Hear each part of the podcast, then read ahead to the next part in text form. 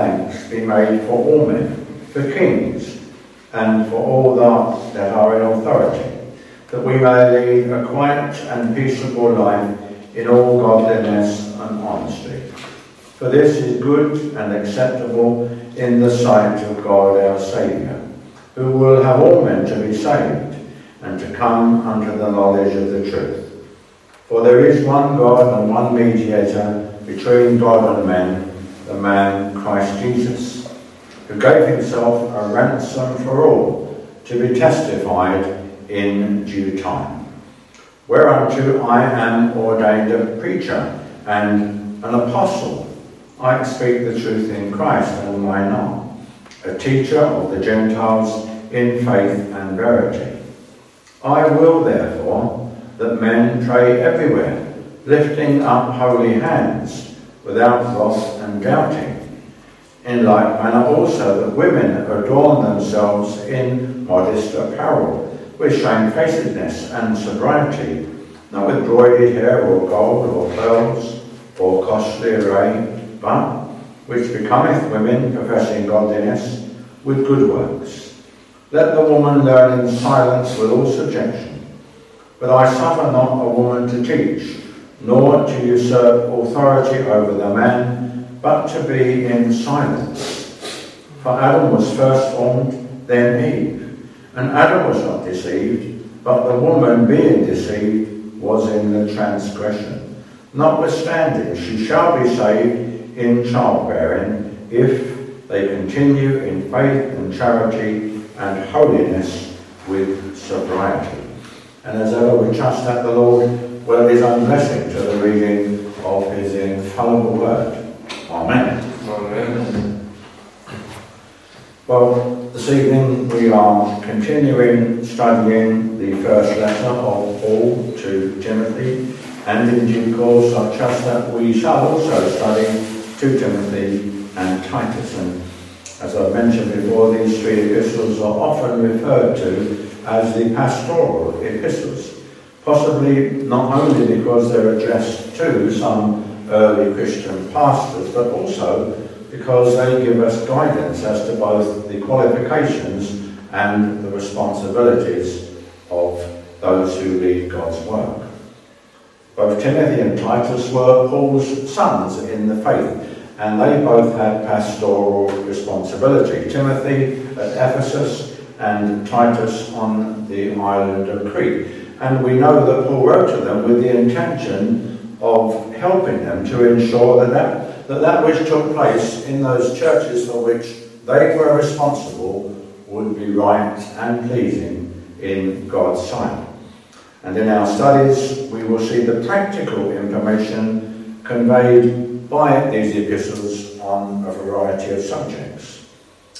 But these pastoral epistles do not confine themselves solely to practical matters. They also convey vital doctrinal truths about the scriptures, about salvation, and about the Saviour. And so I trust that our studies in these epistles will help us all to serve God in whatever capacity we find ourselves in our churches. In our last study, last month, we considered several aspects of the grace of God to Saul of Tarsus, who became Paul the Apostle. Despite his having cruelly persecuted the early church, Saul was saved on the road to Damascus, and as Paul, we saw that he was enabled by the Lord, who counted him faithful and who put him into the ministry. And we saw last month how it should be the Lord alone who puts men into the ministry. Saw last month how Paul thought himself to be the chief of sinners, who obtained mercy because he had sinned ignorantly in unbelief. And he believed that Christ's long suffering towards him before saving him would serve as a pattern for many who would be saved in the future by showing that the vilest offender can be pardoned. This was what should have dominated conversations at Ephesus, not fables or genealogical disputes, but this that Christ Jesus came into the world to save sinners. We saw also last month how Paul continued his charge to Timothy, and how other men of God had prophesied as to what would be true for Timothy. We saw that Timothy was to war a good warfare, holding faith and a good conscience, which some, having put away concerning faith, have made shipwreck. Two of those who had made shipwreck of their faith were called Hymenaeus and Alexander, two men whom we saw that Paul had delivered unto Satan, that they may learn not to blaspheme. And we considered what that meant. By looking at a comparable account from 1 Corinthians, we saw that being delivered unto Satan can mean condemning someone to suffer physically, but not necessarily to suffer eternal damnation. And it's also inferred in Paul's second letter to the Corinthians that the one who had been excommunicated may eventually have been received back into the church. And thus the purpose of putting someone out of the church is that they might learn the error of their ways and hopefully eventually be readmitted to the fellowship. We're not to shy away from putting people out of the church, those who are guilty of heresy or any other gross sin our hope is that anyone who is put out of the church would be restored. But we know that this cannot always be guaranteed. The most important thing is that our churches should remain pure in both doctrine and behaviour. This evening we shall be considering just the first seven verses of the second chapter of 1 Timothy, which give us guidance as to who believers should be praying for and why. We shall also see that some of the verses we are covering this evening are very controversial verses, seeing that they are interpreted very differently by men of differing theological persuasion. However, controversy should never deflect us from studying all the scriptures. As we seen from our previous two studies in 1 Timothy, there was false teaching at Ephesus. The Judaizers were alive and well in Ephesus with their insistence that salvation depended to some extent on law keeping. There were Gnostics there also who taught that salvation was only really available to an elite class of people, to such as were capable of understanding mystical secrets. And thus both these groups put limits on who could be saved and would have had little if any interest in praying for the unsaved. But Paul wanted it to be known that there should be a width, a width to prayer, that all classes of men should be prayed for. And this is why he wrote those words. I exhort, therefore, that first of all, supplications, prayers, intercessions, and given a thanks be made for all men, for kings, and for all that are in authority, that we may lead a quiet and peaceable life in all godliness and honesty. For this is good and acceptable in the sight of God our Saviour. There should be no limit imposed with regard to those for whom we pray, whether it be for their salvation or whether it be, just to give an example, that they do no harm to the people of God. And notice that subdivision into supplications, prayers, intercessions, and giving of thanks. Those first three terms are very similar, are they not? But as the Holy Spirit prompted Paul to use those three different terms, it behoves us to look a little more deeply into those different terms.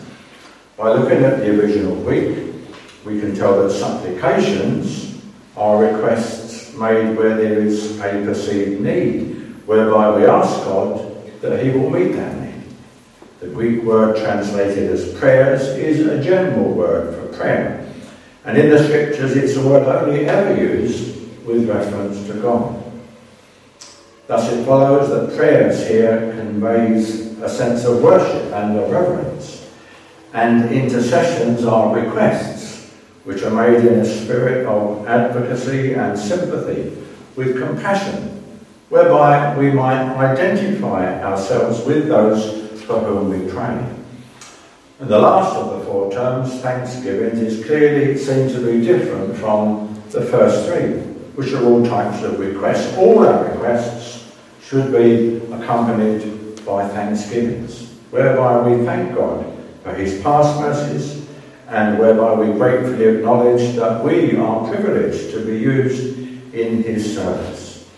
So these things then should characterize our communion with our Heavenly Father when we pray for others. Supplications, prayers, intercessions, and giving of thanks. This is the spirit in which we should pray. And notice that Paul singles out for prayer a class of people that might easily have been omitted at a time when rulers could have been tyrants and despots. He said that we should pray for kings and for all that in all are in authority. And of course, this is very significant to us, considering the death of our Queen and the fact that we have now got a new king who may not be of the same calibre as his mother.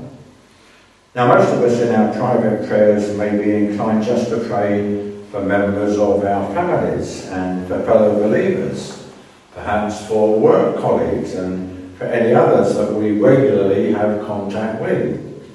Most of us wouldn't have regular contact with rulers, people who are in authority uh, at a national or even at a local level. But this doesn't mean that we shouldn't be praying for them.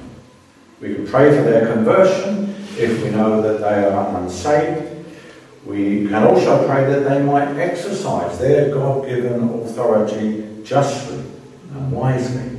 I say God given because ultimately God sovereignly decides, does He not, who has authority. Those who have studied the epistles of Peter will know that he gave the following instructions to believers. He wrote this Submit yourselves to every ordinance of man for the Lord's sake, whether it be to the king as supreme, or unto governors, as unto them that are sent by him, for the punishment of evildoers, and for the praise of them that do well. He also wrote, Honour all men, love the brotherhood, fear God, honour the king. And we can see from those verses how believers are to be loyal citizens who obey the law of the land, unless in so doing we would contravene God's law. And it follows that if we wish to live quiet and peaceable lives in all godliness and honesty, we should aim to be model citizens, and we should pray for those who are in authority. Paul also told Titus of the need for believers to be the loyal subjects. We'll come across this hopefully in due course, but Titus 3 and verse 1 shows us that Paul wrote these words Put them in mind to be subject to principalities and powers to obey magistrates, to be ready to every good work. And there we see, do we not, the consistency of the scriptures in Paul and Peter's epistles. And before moving on, it would be worth our while reflecting on what exactly it means to lead a quiet and peaceable life in all godliness and honesty. We need to bear in mind that the New Testament was written at a time when believers were being persecuted for their faith. And that those men who persecuted them would do so on the slightest pretext. Believers were often, for example, unjustly accused of sedition or of seeking to undermine authority. Believers would have been happy in such times just to have been able to live quietly and peaceably. Those who live godly and honest lives would have given no one any cause to find fault with them. And so if they were then persecuted notwithstanding, it wouldn't have been because of ungodliness or dishonesty. And our own contact today, our conduct today should be such that we give no one unnecessary offence, nor just cause for criticism. Prayer for others, we read, is good and acceptable in the sight of God our Saviour. And this is, of course, a yardstick that we can apply to every aspect of our behaviour. If we were to regularly ask ourselves, is what I'm about to do good and acceptable in the sight of God our Saviour? Surely we would live better Christian lives. Paul shows us that we are ever in the sight of God our Saviour, whose saving character is manifested in his only begotten Son, the Lord Jesus Christ. Now, earlier I mentioned that there should be a width to prayer, that all classes of men could be prayed for, and I referred to all classes of men for a specific reason. When we come across the word all in the scriptures, or the expression the world, for us to be able to gain an understanding of what is being taught, we must look at the words in context and we must also compare Scripture with Scripture. Mm.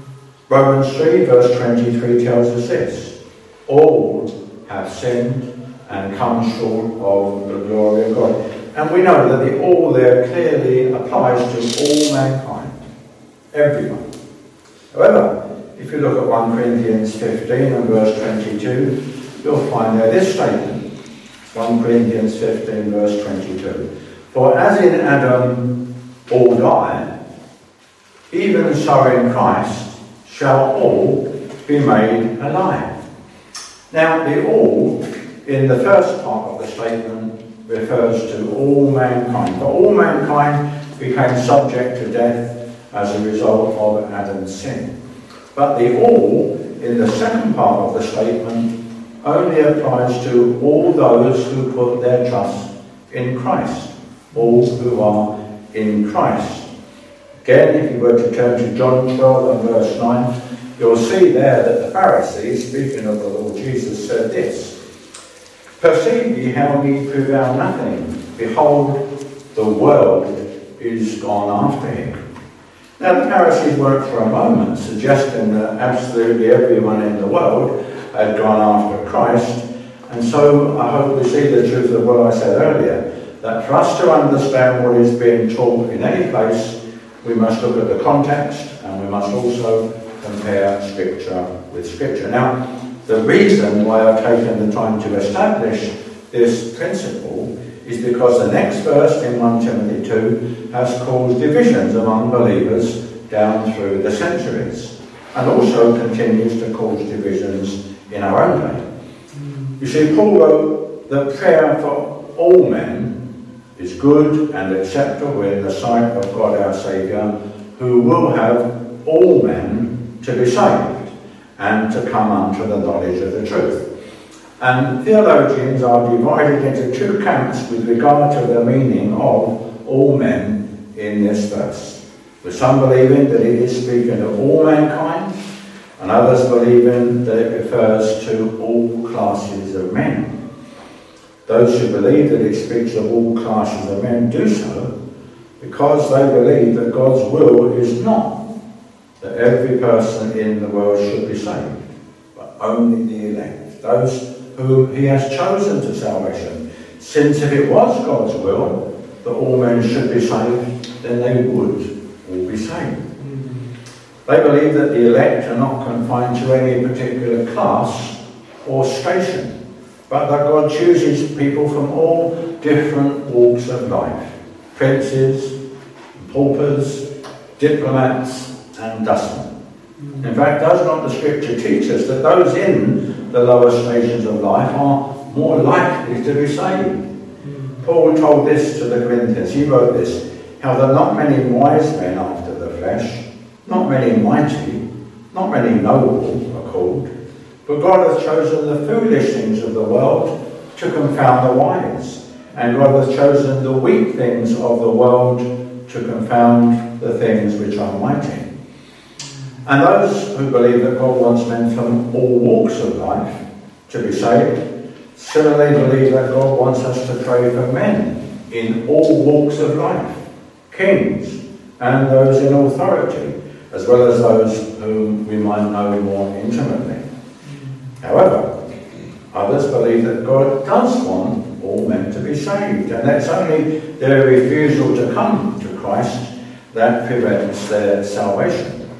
However, whilst it is true, all those who refuse to come to Christ for salvation do so willingly and are fully responsible for their refusal, it's also true that no one can come to Christ for salvation without the operation of the Holy Spirit in their lives.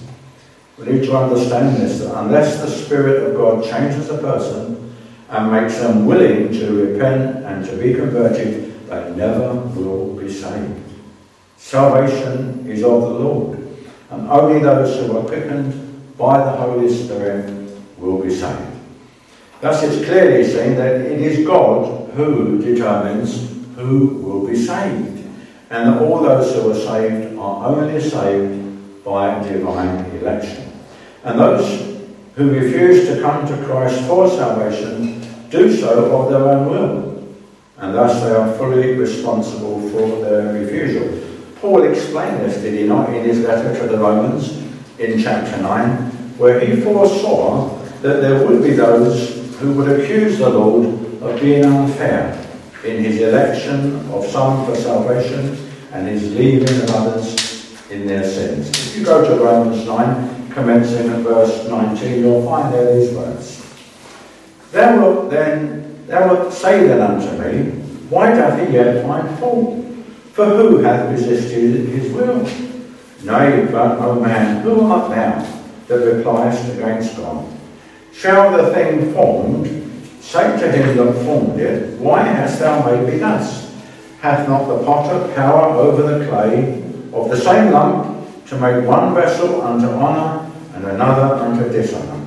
What if God, willing to show his wrath and to make his power known, endured with much long suffering the vessels of wrath fitted to destruction, and that he might make known the riches of his glory on the vessels of mercy which he had afore prepared unto glory.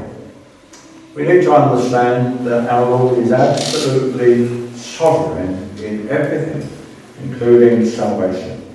Now, I remember my introduction to the doctrine of election over 50 years ago, shortly after I became a Christian, and I remember my struggle to come to terms with it. But I came to see that it was without doubt what the Scriptures teach. And that because the Scriptures teach it, we must not argue against it, we must accept it. And so once we understand the sovereignty of God in salvation, this will, of necessity, influence our understanding of verses such as those before us today. And the only conclusion that I can come to is that Paul is here stating that God wants people from all classes of society to be saved, which is why we should pray for people from all classes of society. Now, you might disagree with me. You're perfectly entitled so to do. There are many people who believe that God desires the salvation of all men, but has not decreed that all men should be saved. But I have to find that, I, I do find that a somewhat inconsistent view. But whatever view we take, it will behove us all to think again about those for whom we regularly pray, so that we can ensure that we're not just praying for our nearest but for others as well, as we've seen from the scriptures this evening. The Lord Jesus said this, he not? Love your enemies, bless them that curse you, do good to them that hate you, and pray for them which despitefully use you and persecute you, that ye may be the children of your Father which is in heaven. For he maketh his sun to rise on the evil and on the good, and sendeth rain on the just and on the unjust. For if ye love them which love you, What reward have ye? Do not even the publicans the same? And if ye salute your brethren only, what do ye more than others? Do not even the publicans so. Be ye therefore perfect, even as your Father, which is in heaven, is perfect. Now, before we leave verse 4 of 1 Timothy 2, you'll notice that it speaks of salvation is a prerequisite of someone coming to the knowledge of the truth. The Greek word for knowledge is epignosis, and we know that Paul uses it four times altogether in the pastoral epistles to differentiate it from the false knowledge of those false teachers at Ephesus. Only true believers can come to a knowledge of what we might term true truth. And it's only the scriptures which give us that knowledge, what, which is a very good reason, is it not why we should ever be students of the Word. Now, verse 5 of 1 Timothy 2 is a very famous verse, a verse on which it's possible to base a whole sermon. As a matter of instance, I've just written a sermon on that verse. Uh, you might hear it one day. But this evening, it must suffice us to consider its main import. Many false gods were worshipped in those days, but Paul stressed that there was only one true God. The Jews knew this, but they also needed to understand that there was only one way for men of any nationality to get right with that one true God. And that is through the mediation or intercession of his only begotten Son, the Lord Jesus Christ. For there is one God and one mediator between God and men, the man Christ Jesus. A mediator is someone who intervenes between two parties with the intent of reconciling them. And the Lord Jesus bridges the gulf that separates sinful mankind from a holy God. It's only through Christ that men can draw nigh to God. There is absolutely no other way. The Lord Jesus said, Did he not? I am the way, the truth, and the life. No man cometh unto the Father but by me. And yet we know, do we not, of some so-called Christian churches who teach that there are others who can perform a mediatorial office besides the Saviour. Roman Catholics, for example, are taught that Mary, the Mother of Christ, can act as an intercessor, as can various dead saints, so they say. In fact, I've heard that Roman Catholics teach that it's better to use Mary's supposed intercessory powers because she is said to be more sympathetic than her son. This is why so many Roman Catholics are encouraged to pray to Mary. What wicked lies false religion is capable of, and how dishonouring to the Lord Jesus only mediator between God and men is Christ, the man Christ Jesus.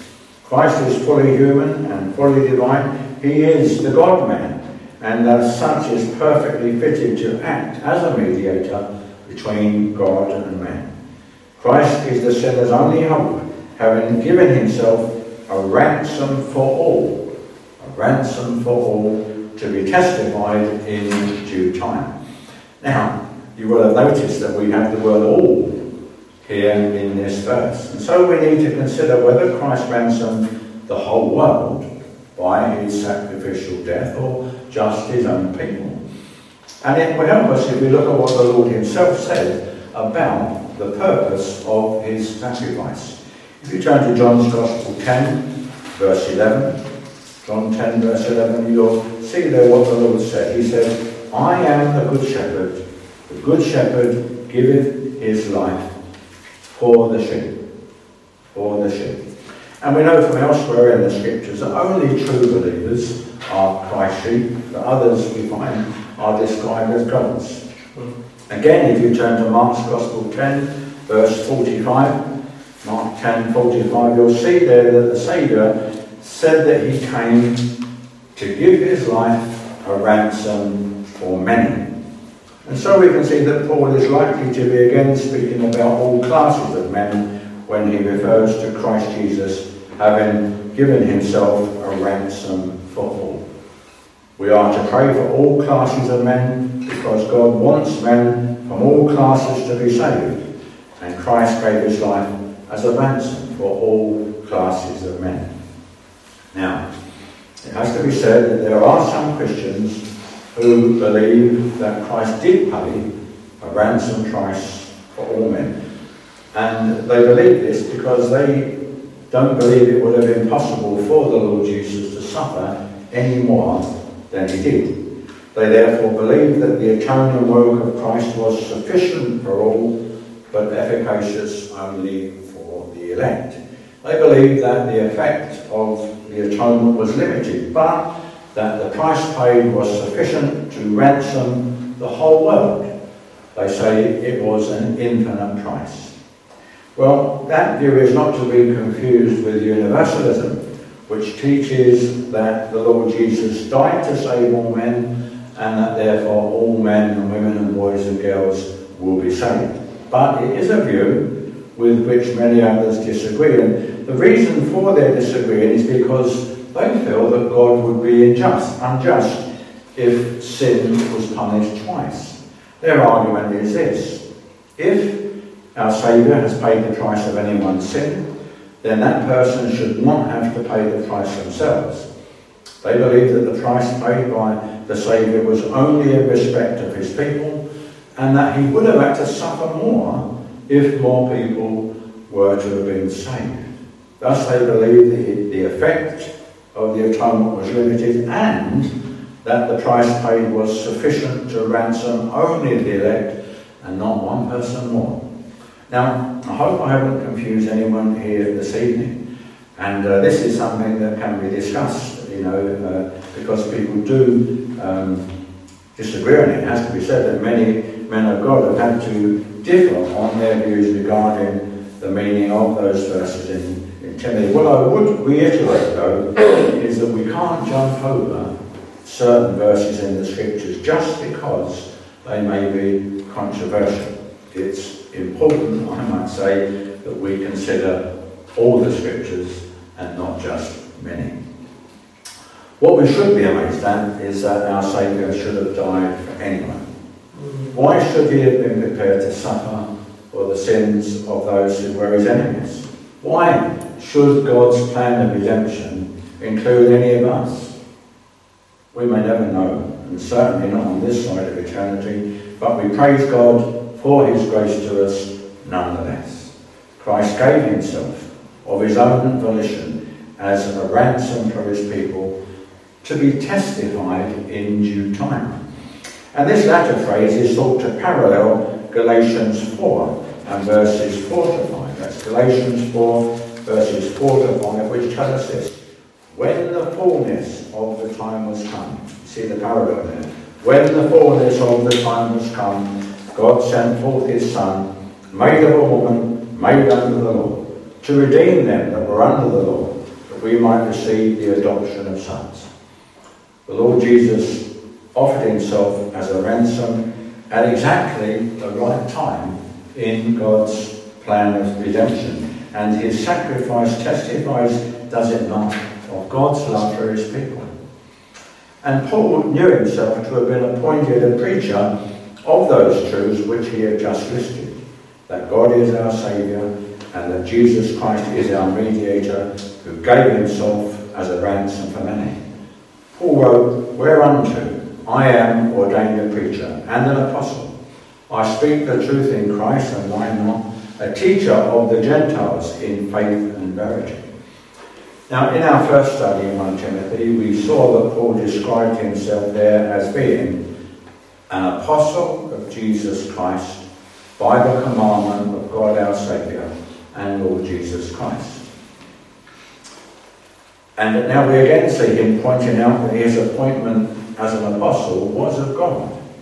In our second study, we saw him explain how it was that Christ Jesus put him into the ministry. And now we see him again pointing out that his appointment as a preacher was similarly of God. He wrote that he had been ordained a preacher and an apostle. Now, as we've already seen, there were those false teachers at Ephesus, those who had never been ordained of God.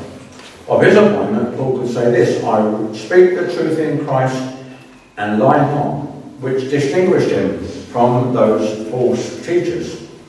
Paul had been appointed a teacher of the Gentiles in faith and verity. Thus, his ministry was to be amongst the Gentiles, and so he is known as the apostle to the Gentiles. And he was so in faith and verity, which may describe the subject matter of his teaching ministry, but also that he himself was faithful and true in his ministry, the very opposite of those false teachers at Ephesus. Now, it will not have escaped your notice that in each one of our three studies so far in 1 Timothy, we have had our attention drawn either directly or indirectly to the false teachers who opposed the gospel of God's grace. And we need to ask ourselves whether this was just a problem applicable at that time in that place or whether it is a constant problem everywhere. Are there false teachers in our own day? Are we aware of any?